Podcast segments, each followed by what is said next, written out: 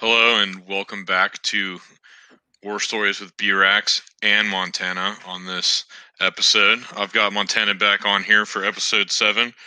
It's Monday, November 9th, 2020. And uh, last time Drew and I were talking, he pointed out some discrepancies in my story. So I brought him on so he can clear that up because I don't want my credibility to go down. so what's up, man? Which uh, which discrepancies was it that you? You said something about um my description of when we when you took the convoy to the dam. Because remember you were like separated from us for a long time. And uh, you went to the dam way before I flew to the dam. And so I'd like to hear your side of that story and maybe what the fob was like before we got there, whatever you can think of. Or even shit when we were boots, I don't care. Start wherever you want. Let's just Um, talk. Well, talking about going up to the dam, I don't remember shit, which is a big problem. That's why you're doing this podcast and not me. But what I remember is how uh, when we got hit by the first IED that I ever got hit by, how it didn't seem like um, real. Like there was a huge explosion, and the truck shakes, and but there's no like real damage or anything. So what what uh, what vehicle were you in? I was a big seven ton Okay, you armored up. you were in the back or were you in the turret? Beautiful, beautiful piece of machinery.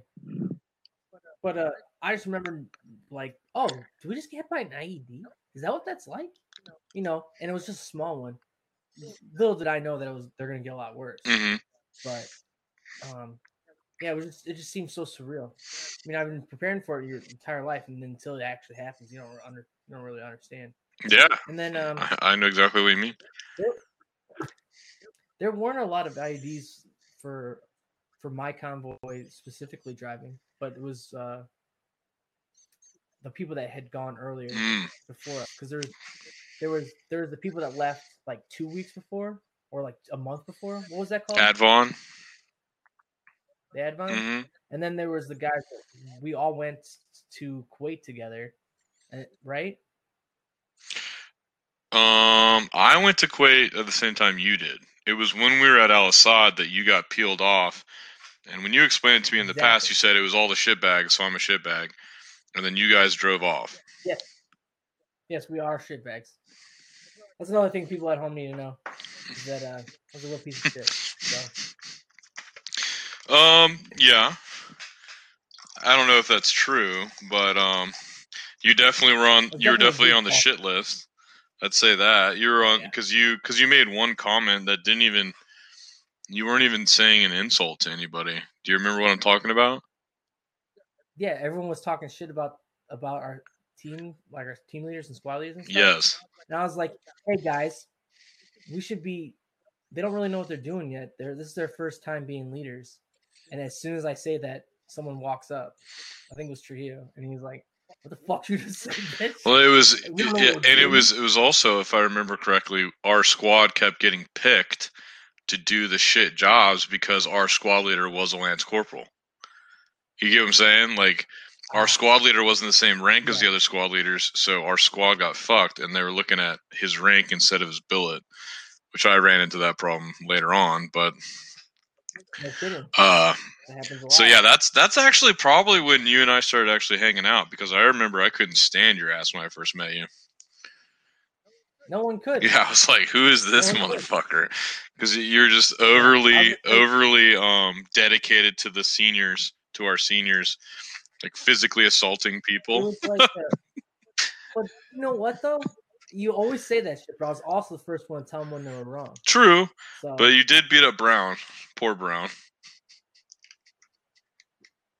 I did beat up down. you you um that wasn't very over like not saying someone's rank or something. I actually wasn't there for that, Yeah, but I heard the story. we went boot camp style when. Oh, I know. the Yeah. Um. So when we show up at, so let's get a little backstory here, Braxton. Mhm. Yeah, go ahead, explain it. Um, so I sort of explained it in episode one, and two, but Drew and I were in separate battalions at boot camp. You were what second? Yep. And I was third, and so we were separated by a month. And when we got to the School of Infantry, we were separated by a month again because Drew got picked up right maybe two weeks. Might have been two weeks. But I was there for a month. I think you were in SAT company for two weeks. And you got they Alpha Company got to two three two weeks before us. I was in Breezy Bravo and we got away with murder, including two dudes that stole some chick's car from a from a club and crashed it and knocked out power in Jacksonville. And y'all's Liberty and Alpha Company Yep. got closed and mine just stayed open. like they're just like whatever. Yeah. All the rumors from about Bravo Company, I just hated you guys' guts because we'd always get in trouble with like some fucking piece of shit in Bravo Company did this. And then next thing you know, we're all standing in fucking in formation for three hours. yeah, I got underage drinking. I got I got underage drinking and I had to go to the colonel's office and I got my ass chewed and shit. You got an Mhm. underage? when I was in Bravo Company. We went out and we went to a steakhouse. I'll, I'll, this is a quick one. We went to a steakhouse, Texas Roadhouse or some shit. I don't know. Got hammered. Came back. Two of us in a, in a cab, or it was just myself in a cab because they wanted to go to the Triangle Motor Inn and get fucking hookers and shit. And I was like 19 or 18, and I was just like, oh, I don't know, guys. I think I'm just gonna go back to the barracks. like that's that's bad. Was, um, so I pull up, and the taxi cab drops me off. And Camp Guard, you remember those fuckers? They two of them come rolling up, and one starts. We start talking, and one starts asking me questions about what it's like to be in a training company because they were still waiting to get picked up by a training company. And the other dude walked away and called the sergeant of the guard on me, and so he came, picked me up, brought me to the colonel's office, did a breathalyzer, fucking got my liberty taken away and shit. But they didn't charge me, so that's good. That's, that's. That's Yeah, wrist. no, it's it could have been a lot worse, but as I said before, they're basically letting everybody graduate. Everybody made it through, including our buddy that popped for cocaine.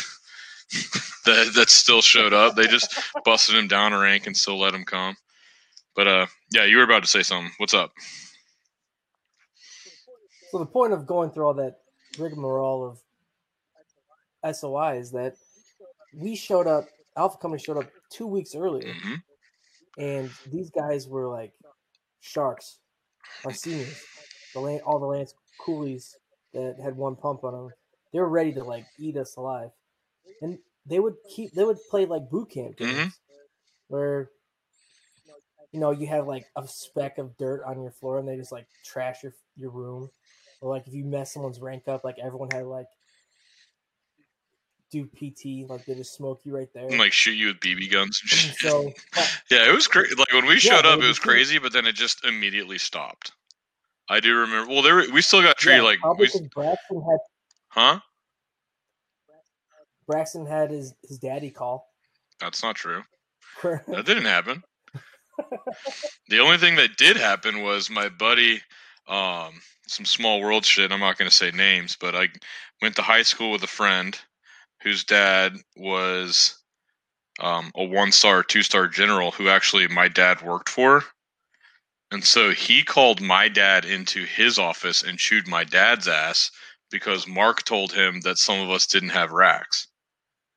Because not all of us had a rack. Some of us were like sleeping on the floor and shit, like in different rooms. Because we were in with like two corporals and they kicked us out or some shit. And so my dad Yep. did call and was like, "Hey, I don't give a shit. My son doesn't give a shit. He wasn't complaining, but his friend's dad is an important guy. He actually, and then he took over the first division right after that. Um, I forgot about that. yeah, He's he's he's way up there. So yeah, my dad got his ass chewed for our battalion commander fucking up, which I don't even think that's really a fuck up. It was just it was hectic at that time. There was a lot of bodies. We were Yeah, a lot of- overstaffed because we were A waiting. lot of hazing. What's up?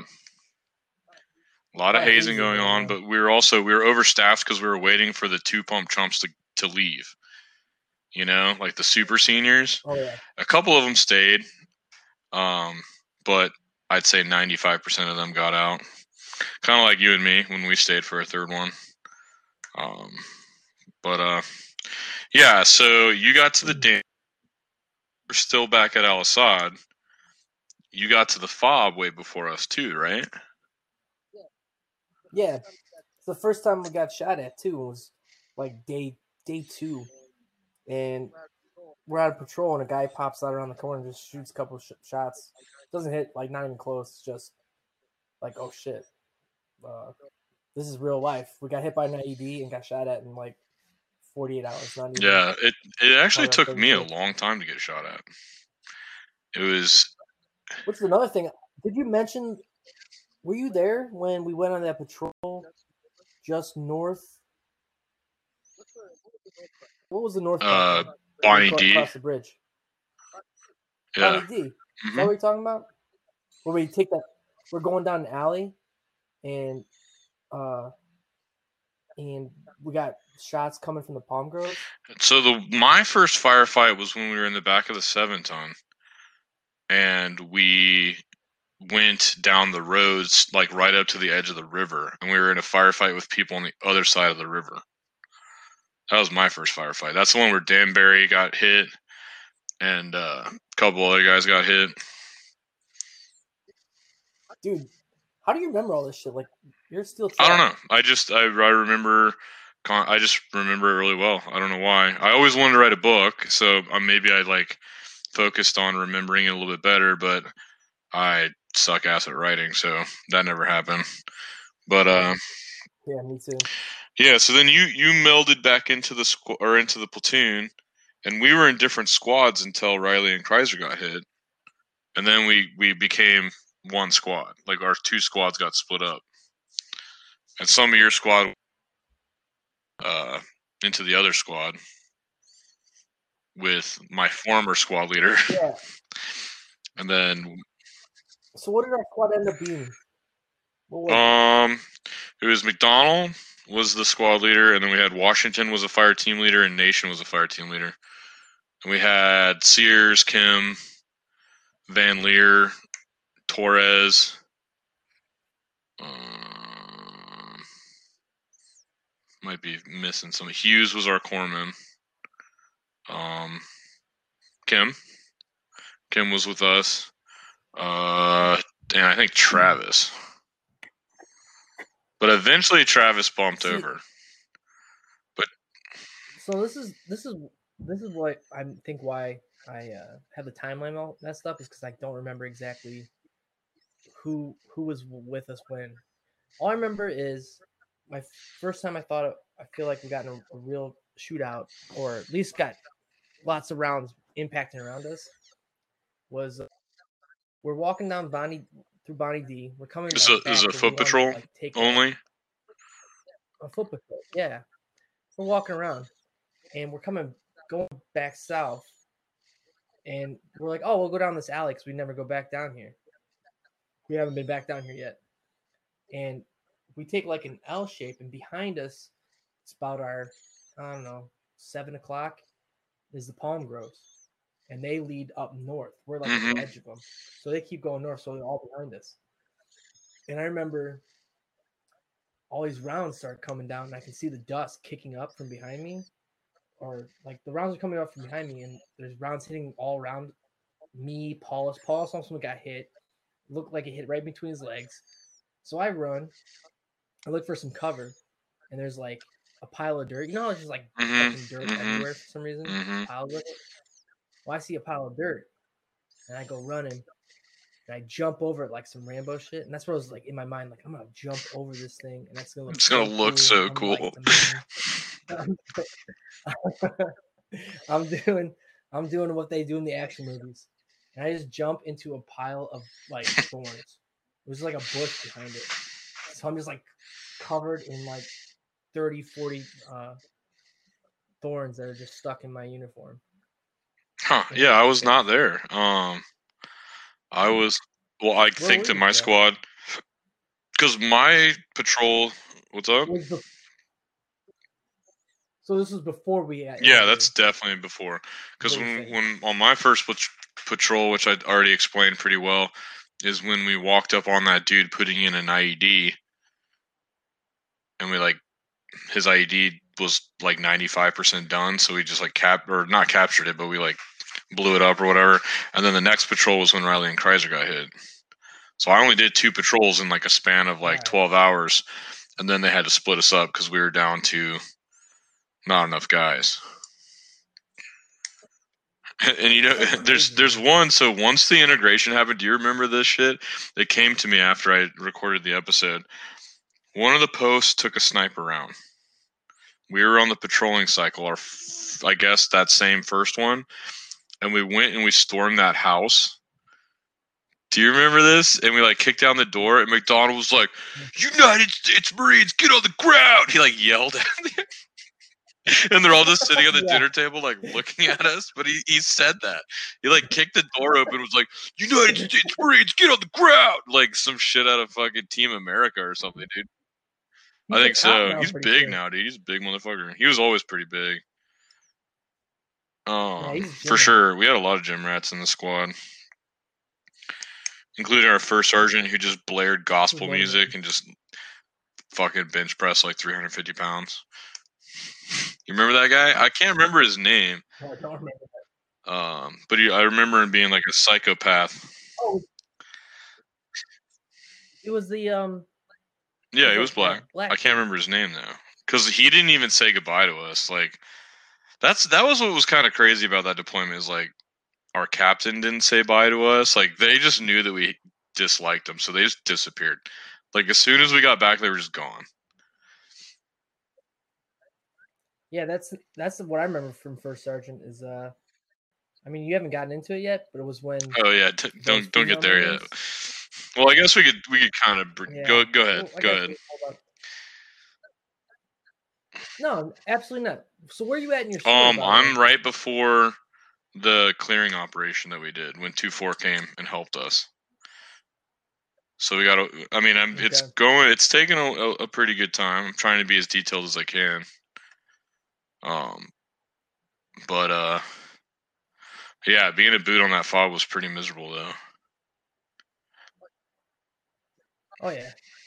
I mean, we Mhm. talked about last time. I, maybe, maybe not. But standing on post. Or when did you start talking about that? Because I remember sitting on post and being just like dead, just hours Mhm. and hours and hallucinating. Like I would see, I would see. Oh yeah, I mean we were. I think the Like I remember the one time we were at the fob was the worst time and i remember I, I brought this up in one of the episodes but staff sergeant judd he like just said like it's it's really important to make sure that being at the fob is better than being outside the wire. And he just like stared off into space. Like and i was like I, I think i was the only one that caught it. And then as soon as we got to iraq i was like this is what he was talking about. These motherfuckers won't let us sleep. All these dudes are using the showers and stuff that we're not allowed to use and we're cleaning their shit for them like the i don't want to sit here and just talk shit about the officers that we served with but on that first deployment it's very hard to. And like the officers on the other deployments yeah they were you know frustrating sometimes but nowhere near as bad as that first one. You know what i'm saying? Like especially our co because our lieutenant was pretty good. yeah. there's one time, there was like one time that he really pissed us off, but I think that it was just it was a group, you know, it was just a heat of the moment kind of thing, like two groups going against each other, you know. No, I have. guess That's that's that before the clearing op. hmm Oh, Yeah, you should really watch this shit so that we know where we're at. I- you're fucking, you're fucking this might- all up, you that might be fucking asshole. Um, hey man, I don't think mm, win-win. all right? time happens. I'm All time has already happened. right, bro. Um, yeah, so I, I told the story, and maybe you could elaborate on it a little bit. But I kind of I went through the play by play of how they dropped us off. We were hiding in that house. Um, Oh yeah, this is one of my. yeah, I know. That's why I was is one of the expecting you to to jump right all over this and talk about it. So, so if I remember correctly, what the idea was is that there had been people placed in placing IEDs along this uh this route that we we take Yep. to go up north, right? And the idea was we're gonna have a bait patrol mounted, so because their mo was they would uh they'd blow up an IED, and then they would shoot some pop shots at us. Not maybe not just some pop shots, maybe a little bit more. Like maybe try to get into a full fledged fight, but at least some shots. So the idea was to have we would rotate squads that would hide in place in the in the palm groves, and when whenever that event happened that the ID went off on the mounted patrol, um, we there would be a squad there to attack attack the people that were hmm uh, shooting. Um, on face value, when let's say that I'm not a, a captain in the United States Marine Corps, right? That sounds like a really good. Well, it idea sounded like a it sounded like a really good idea to me for because I was gone. It it sounds like a good idea to me because You know why? that's that's the point. That's what I was trying to say. I didn't know that you guys just kept doing it over and over and over again. So I like I Yeah, showed up like in the middle of the showed up, night, right? And then that was our morning patrol at like you know zero four thirty or whenever the fuck we left the wire, and so I was like, "This is a pretty good idea. We could probably kill these motherfuckers." Yeah, me too. Yeah, So, I, I had no idea. I for, dude, you mentioned know, that a week or two. within the last year, I think, and I was like blown away that, that you guys had done it so many times in a row. Yeah, man. That's it, it's really it's really a failure of of planning and ima- not even imagination. Oh. That's like 101. You you want to be a hard target. You want to be a hard target. If you're going to place a, a trap, the same don't thing you did four times in a row. Yeah, it's well. That's what I'm saying, man. Is it's like What they did sometimes with the pubs they seem to like listen to it, but other times they just did the complete opposite because they're just not creative. I don't. I'm not gonna. I'm not gonna speculate about IQ because I think that you know they were probably pretty smart guys, but it just seemed like they were just Yeah. kind of naive. Maybe I don't know. Also, I think a huge. I think the problem was idea that the the fucking was. those two, the XO and the CO, never left the fucking wire. That's the problem. Yeah, they weren't out there every day like we were. They were out there. also Yeah, but dude, still, that's dorks. weird though, because I'm co- I come from a Marine family, and I feel like when I talk to my dad about this stuff, he like doesn't even believe me how bad it was. And when I talk to other family members, they're the same way. They're like when did you guys go bullshit. And then Braxton, fucking when did your dad go to 83. school? All right, so it hadn't. Oh, so you're you're trying to get into like that whole thing about the education system. Yeah. yeah, like how colleges go. Well, I think actually, fucked. I'd say little background. I, anyway, let's stay on point. So what I'm trying to say is that for weeks, at, at least two, we had just gone up and down this this fucking this this road, and what they did intelligently, because they actually are war fighters, these insurgents, didn't do anything for the entire week until they just got ED, and then they blew a fucking truck. Yeah, it was pretty bad. Smithereens. And then they start. Then they started attacking, and then we. yeah, I know. Sat there This is uh the whole, and I. Every fucking almost every day, I think about this because it's like one of the things that. Um, it's not a nightmare. It's like a, a regret. I don't know, man. Because I don't think I did anything wrong. Because I was so outraged at the time. Like, what the fuck? We sta- sitting here? Our job, our mission. well, it almost and so guys. what bothers what And- bothered me about it is is- leaders just said no. if we're not going to go kill these guys, then why are we here? And if we don't have a reason for being here, then those three guys that just got killed died for absolutely no reason at all. Which you can you could scale it up and say the whole war was They died in pointless, but I think for us, you know, we could have killed those dudes so they could never kill any more Marines again, you know, and that would have been a positive takeaway from that from that sh- situation. Absolutely, man. I wholeheartedly agree. Yeah, and that's why it's so aggravating is knowing that looking back on it, 2020, I don't know what I would have like there's things that I think I, I should have done, and then there's the reality of what I would have done. I mean, obviously I mean, obviously I didn't do what I thought I should have, which was just take anyone who wanted to, to go. Well, they, they blocked the door. Like we would have had to fight our way through them. Huh? Like we, we it would have been a fist fight to get out of the house that we were in. And that's why when some of us ran up to the roof and tried to jump across the roof, but we couldn't. It was too far. So yeah, I'm I'm with you on this, dude. I, it's it's something that bothers me a lot. Um,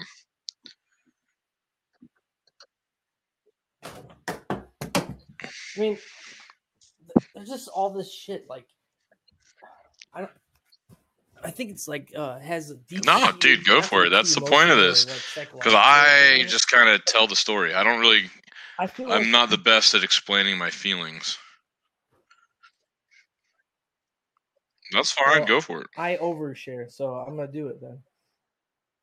I feel like a lot of uh, my past before the Marine Corps and then na current insecurities come from moments like that.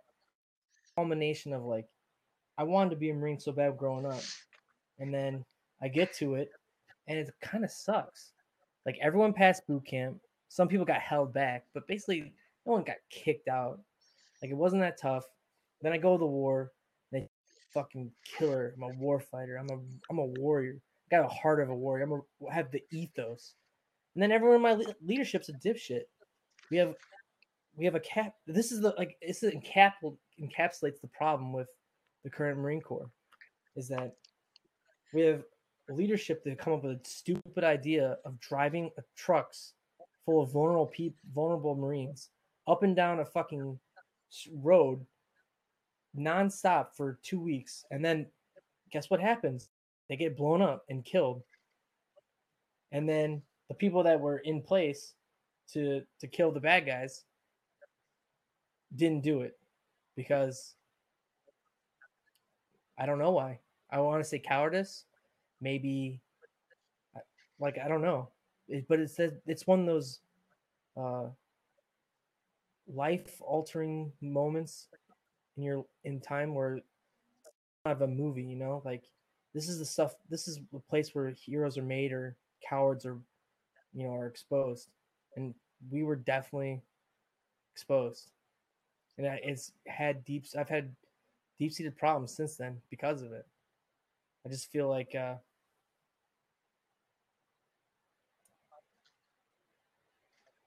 if I was the man that I always envisioned uh, that I was or wanted to be, then I would have done something that day. And I've tried to make up for it since then, but uh, the opportunity really hasn't provi- been provided. And and those those type of moments kind of nothing as big happened when we went to Iraq or Afghanistan. Not as big, but like um substantial to to character building. But I feel like uh, that failure just like bled into the rest of my Marine Corps experience. Like I think that's why I didn't take it seriously. Because I just hated I hated staff NCOs, I hated NCOs, I hated everyone that's leadership. Which is why I got what NJP Article 15 twice, never got promoted, and I went on three deployments, you know? I don't I just feel fucking jaded about the whole experience. And I think it's rooted in that that event of watching three was it three Marines die, and having to go pick like see their body pieces, and the whole point was to go kill the enemy to draw out the enemy, and we didn't do it. It's just it's just fucked. We're supposed to be the best warriors on the planet. We're not. We're not the best, and it just killed me. Yeah, I mean, I think uh, I think my views are similar to yours. Um, the only saving grace is is uh, some of the stuff in Afghanistan that I got to do. Um, but yeah, I, I had the same issue. and not to get ahead of us, but you know, second deployment came. I was really excited to be the fire team leaders, so that that kind of shit didn't happen, you know. And then it was like the new chain of command showed up, and we're just like, "Oh, you guys went to Iraq? Yeah, fuck you." But that's that's a story for another day. But it's very, um, it was shitty because uh, I I felt the same way, and you had these guys and like I've said, I have no hard feelings towards these people. It's it's obvious now, especially in hindsight, that it was their first time in heavy combat too. It was we were all brand new, you know, like none of us had been in combat before. The whole company, the whole battalion, basically, except for like some of the hard dicks like Staff Sergeant Judd and fucking Staff Sergeant Kifu and shit, like some of the badasses, you know. Oh, I know he's fucking awesome. I love that dude so much. I'll, I'll get into him later. But uh, yeah, and then it and then it was like these guys. There became this like negative cloud towards myself, and I'm uh, I think you too, and like a handful of us. Like we were the loose cannons. We were reckless. We were dangerous. Like we were bad or something. And so it, it like really came down to when it was time to come home and uh, I'm getting ahead, but whatever it, when it was time to go back to you know Hawaii and train the boots that showed up, they were like, "No, these guys are out of control." It's like out of control. Our mission was to go ambush these motherfuckers, and you guys pushed out, and then you told on us and said that we're like out of control, and like basically ruined our chances of getting promoted. Until in the future, when I was allowed to be a Marine, you know what I'm saying? So not to that's a whole i mean that's fucking months yeah. away in the podcast but it's very it was very frustrating to have and for me not that you know my experience is more important or anything it was really hard just because i grew up in the marines so you know my dad was an infantryman in the reserves and then he was an infantry officer all the way up through the battalion and so I was going to training ops and watching them shoot at night fire and stuff. You know, I was I was so gung ho, so moto. And then, you know, obviously my dad was at Quantico at uh not in the headquarters Marine Corps building, but next door, I think. And he was like I, I knew exactly what was going on from fucking the day we stepped foot into Iraq until the day we step foot in Iraq. You know what I'm saying? And by the day America stepped foot in Iraq in 2003 until the day 2 3 Golf stepped into Iraq. And I was getting like Battle of Fallujah happened, yeah. the big one. The second one happened in November. I enlisted in April. So, you know, I enlisted five months later, six months later, and I was all about like going and kicking the shit out of these guys and the chance that the chances that we had fucking were, were like stolen from us through incompetence and cowardice and it was just like i mean i guess i can kind of see their stand their stance because it, it is the whole war was kind of pointless and but yeah i'm with you man that's that's not i don't know if it's causing me as much emotional you know issues because i feel like i proved oh. myself later but it's definitely one of those things where it's just like I'm frustrated because my career was temporarily stunted and I was called a loose cannon and my leadership was stripped later on for literally no reason at all. In my mind. I mean, maybe there's other stuff or something, but it was definitely frustrating. No.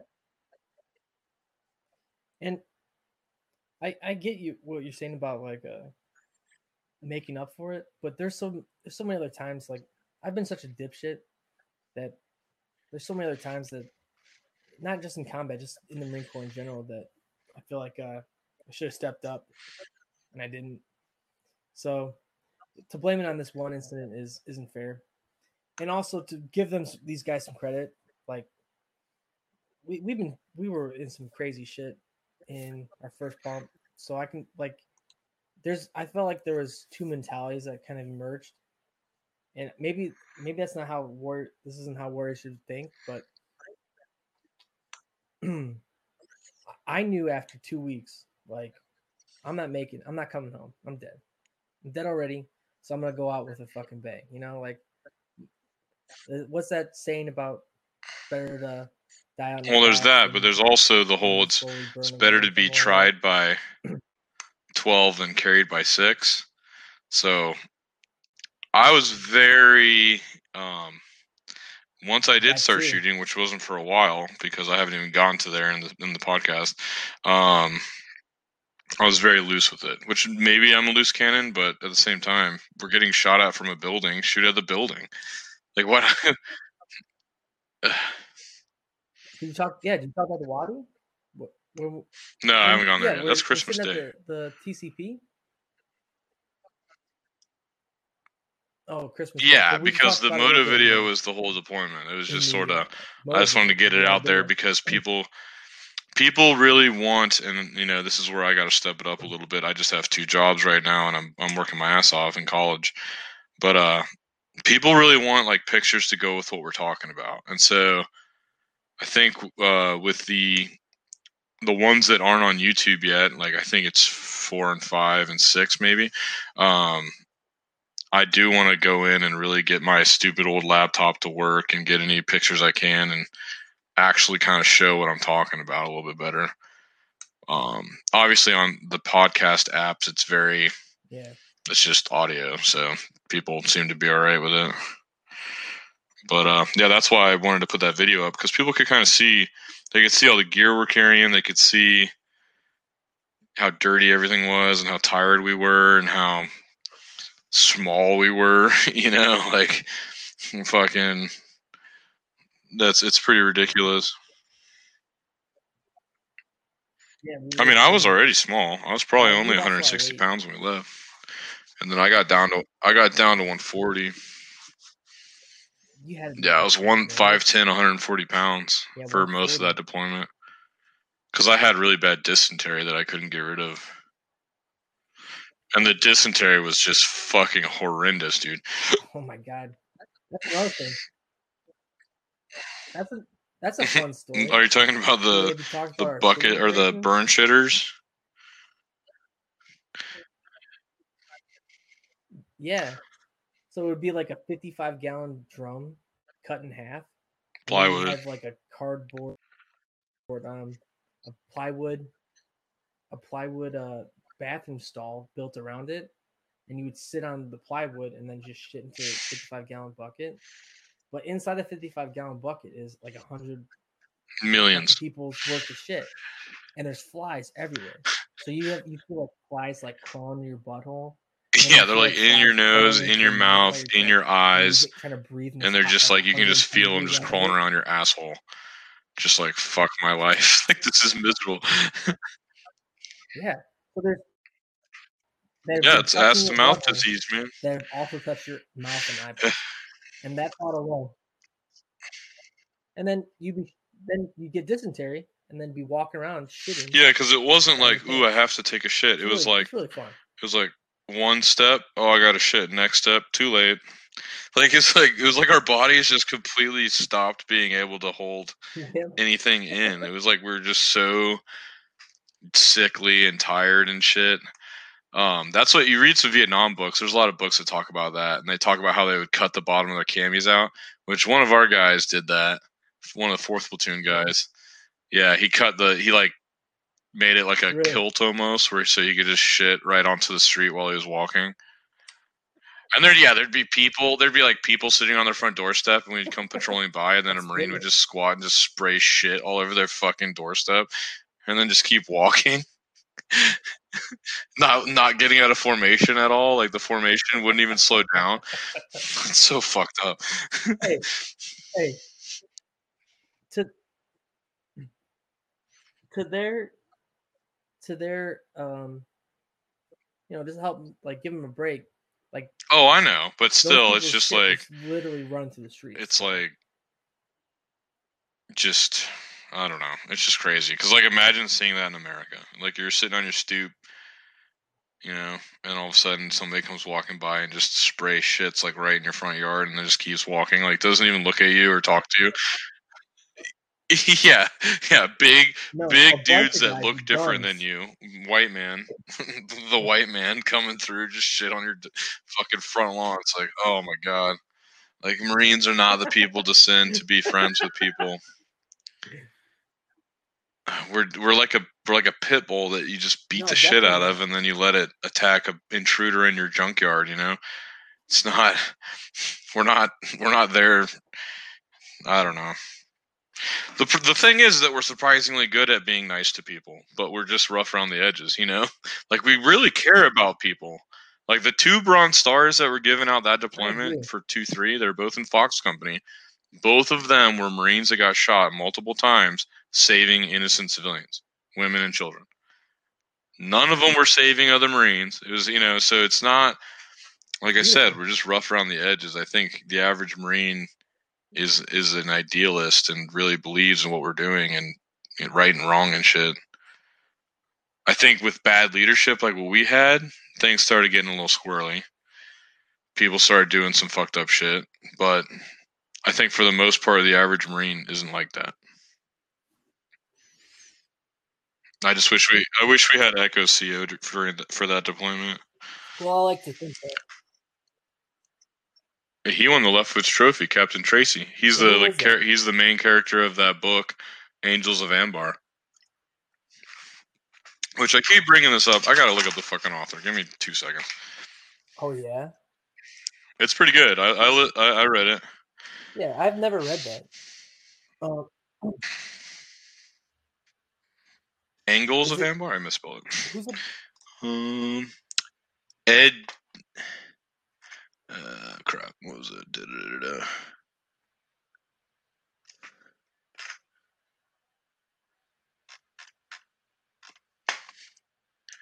Come on. Ed Darack. D A R A C K. Huh? now? How does he know Who? about this? How does he know? He was embedded with Echo Company. The author. Yeah, like he got embedded when we were at like 29 Palms. Oh, I don't know, read the book. I could get that a little bit wrong, but he it was known that Echo Company was going to be the main effort for that deployment, so he got embedded with that company with Echo. And I'm assuming they knew that he was going to be the main effort because Captain Tracy wasn't Yeah. a fucking idiot like our were the main captain.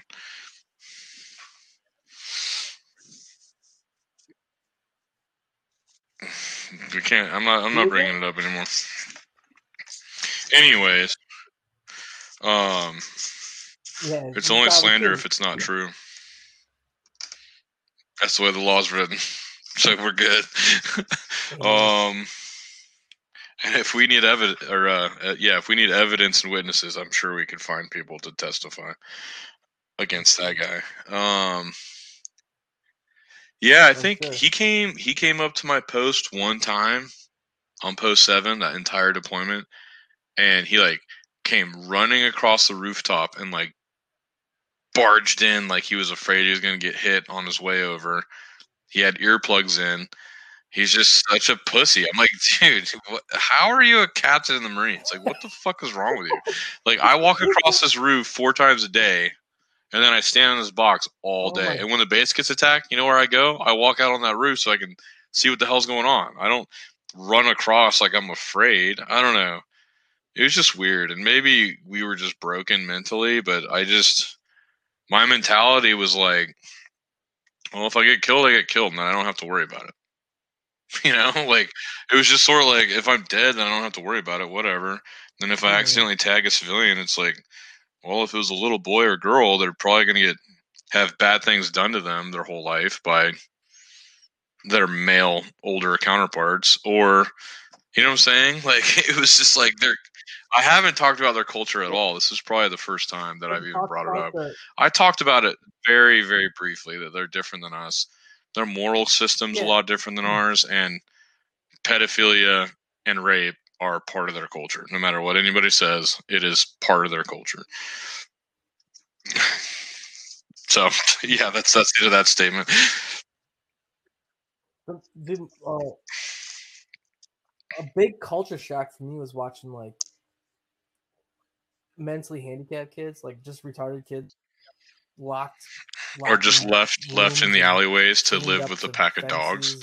I mean, there's that one kid that like thought he was a dog, and everybody just let him. You know, yeah, they don't. Well, they have their They. So I've said this before, and people, you, I think, or I've argued with people about it. I think their religion causes a sort of nihilism, like an artificial nihilism. Like they don't know they're nihilists. What's up? We Yeah, but I think that their their religion is this a lot. so they adhere to it so strongly, and you could probably make a connection with like the predeterminists, in our, you know, in the American past, uh, whoever that was, the Quakers or the Puritans or whatever. But uh, it's almost like life to them is just a waste of time. They're just waiting to get to the afterlife. So everything they do in this life doesn't matter. And they're also they're like, well, my wife pissed me off, so I take her out back and I shoot her. Well, the gun went off, so obviously Allah wanted it to happen. Like they're very, it's just sort of like, meh, every, nothing means anything. Like, like life to them isn't that important. Um, they care a lot more Oh, about their sons and their daughters. like, it's it's pretty fucked up. before before before Riley got hit, he told me he told us a story about how he's he's just like watching a little kid, and the little kid like looks at him, waves, and then runs off, and then he walks closer, and the kid is like stabbing a kitten with not with scissors.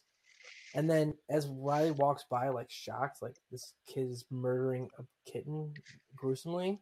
The kid Yeah, like, looks at him and smiles, like yeah, they're they it um, was all fun. Like, was which uh, and so for that, it's like there's a type of person that would be like, well, that's because the war's been raging around him. It's like, well, Saddam wasn't much better. like their their life's been pretty fucked up for a long time. You know. Oh, it is. They're tough people, but oh yeah, they have It's become, like. I said, I think that they have just sort of become nihilists. I think that they honestly don't think that any of their actions matter as long as they love Allah. Because if you read the Quran, that's kind of how it's written. But uh, I think it just justifies all their actions in their mind. You know. well, you know, I- I would really like to learn. I've read I've read about three quarters of the Quran, and so I know what it says, and it's we're not saying much besides some people are good because they believe in Allah and everybody else sucks because they don't. That's basically the whole book. it's pretty it's pretty I don't know. I I implore everybody listening to this to read that. well, that's well, that's that's a good that's a good religion then because uh, it has uh it has Oh, it's strong incentive to be Islamic then, which is where and I think this is where our, when we have arguments about this is where it would differ is that I don't think it's nihilism necessarily. I just think it's a it's an evolutionary strategy to like look how cohesive it is and how how easily it well, yeah, spread. because I mean, if you it's look at it's uh, like a it's like a how uh, it's like an anthill, dude. like you got works. you got worker you got worker drones that have no chance they- of meeting a wife because the, only the powerful have multiple wives. So you have a whole gener you know you have generations of disenfranchised young men who, when men don't have things to have sex with, they well they find things to have sex with, which is unfortunately not young women. It's usually other stuff. But then also they they fucking become super violent and they they but spread in every direction and they take what they don't have back home, which is evident Yeah. if you look at anything that happened in. Yeah, I mean, so this is this is yeah, but this isn't. I'm not trying to get super into this part, but this is the kind of stuff that we thought about when we were patrolling, and when we were being yelled at by the generals to not change their culture, and you know we're sitting there and we're basically having to accept a culture that's okay with raping women and then coming home and being accused of being part of some sort of rape culture patriarchy here you know like but like that's actually the culture that we were trying to fix and change Oh yeah, it's maddening. and while being told not to but we were trying to i don't know there's just a lot of confusion and at the end of the day all that all that mattered was we were trying to make it back on that patrol we were just trying to get to the base and then one day we were going to get on that big plane home, and that was that was it. Like the politics of the war. Most most people don't even think about it either. What's up? Well, Braxton, I know you didn't believe that. No, Braxton. I, I wanted to kill as many people as I could because I really believed in I did too. um the mission. Yeah, I guess you could say that. But I, I believed in the big, the long war. I believed that there was a culture spreading across the world, and that us being in Iraq was keeping it from coming to America, and co- or keeping it coming to. Well, I think in the last couple years we've done a little bit better, but there's definitely people seeming trying to bring that kind of stuff to Europe with the decisions that they make um, and they have to deal with terrible terrorist attacks now. Um, but us being, yeah, but us being there Can't look at France. Oh, didn't slow it down at all. And also, it became okay. So basically, in my mind, I was envisioning what the generals told us. We're going to Iraq because all these jihadists are going there to fight us and have a jihad. Righteous, cool. Two, two warring factions, whatever. But then we got there, and it sort of it became obvious that it's just the average Joe fighting us. They're just trying to get us to leave their country. They're just people, and we're not trying to change their culture. But we're here. I don't. It just and everything just went out the window, and nothing made sense. None of our orders made Yeah. sense. None of our missions made sense. Uh, very rarely. Um, but yeah, hardly. Yeah. So I don't know. We were. Yeah. I mean, we were That's for two we four. there Two four was part of the surge. and the surge was basically They were. basically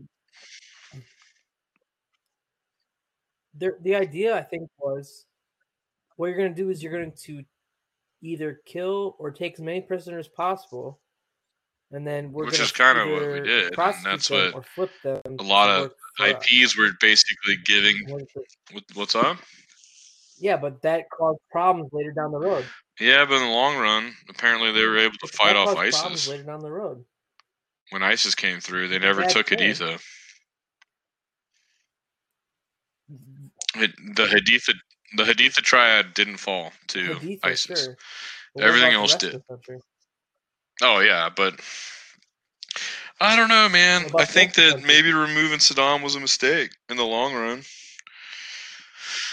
I'm all for killing people, but you know, just know that yeah, he's a ruthless guy, but he's in charge of a maximum security prison. You know, like the dude. You know, it's the crazy skinhead with a swastika tattoo on his eyelids that's fucking the head of the maximum security prison. You know, it isn't the guy who's nice and wants to know everybody's name.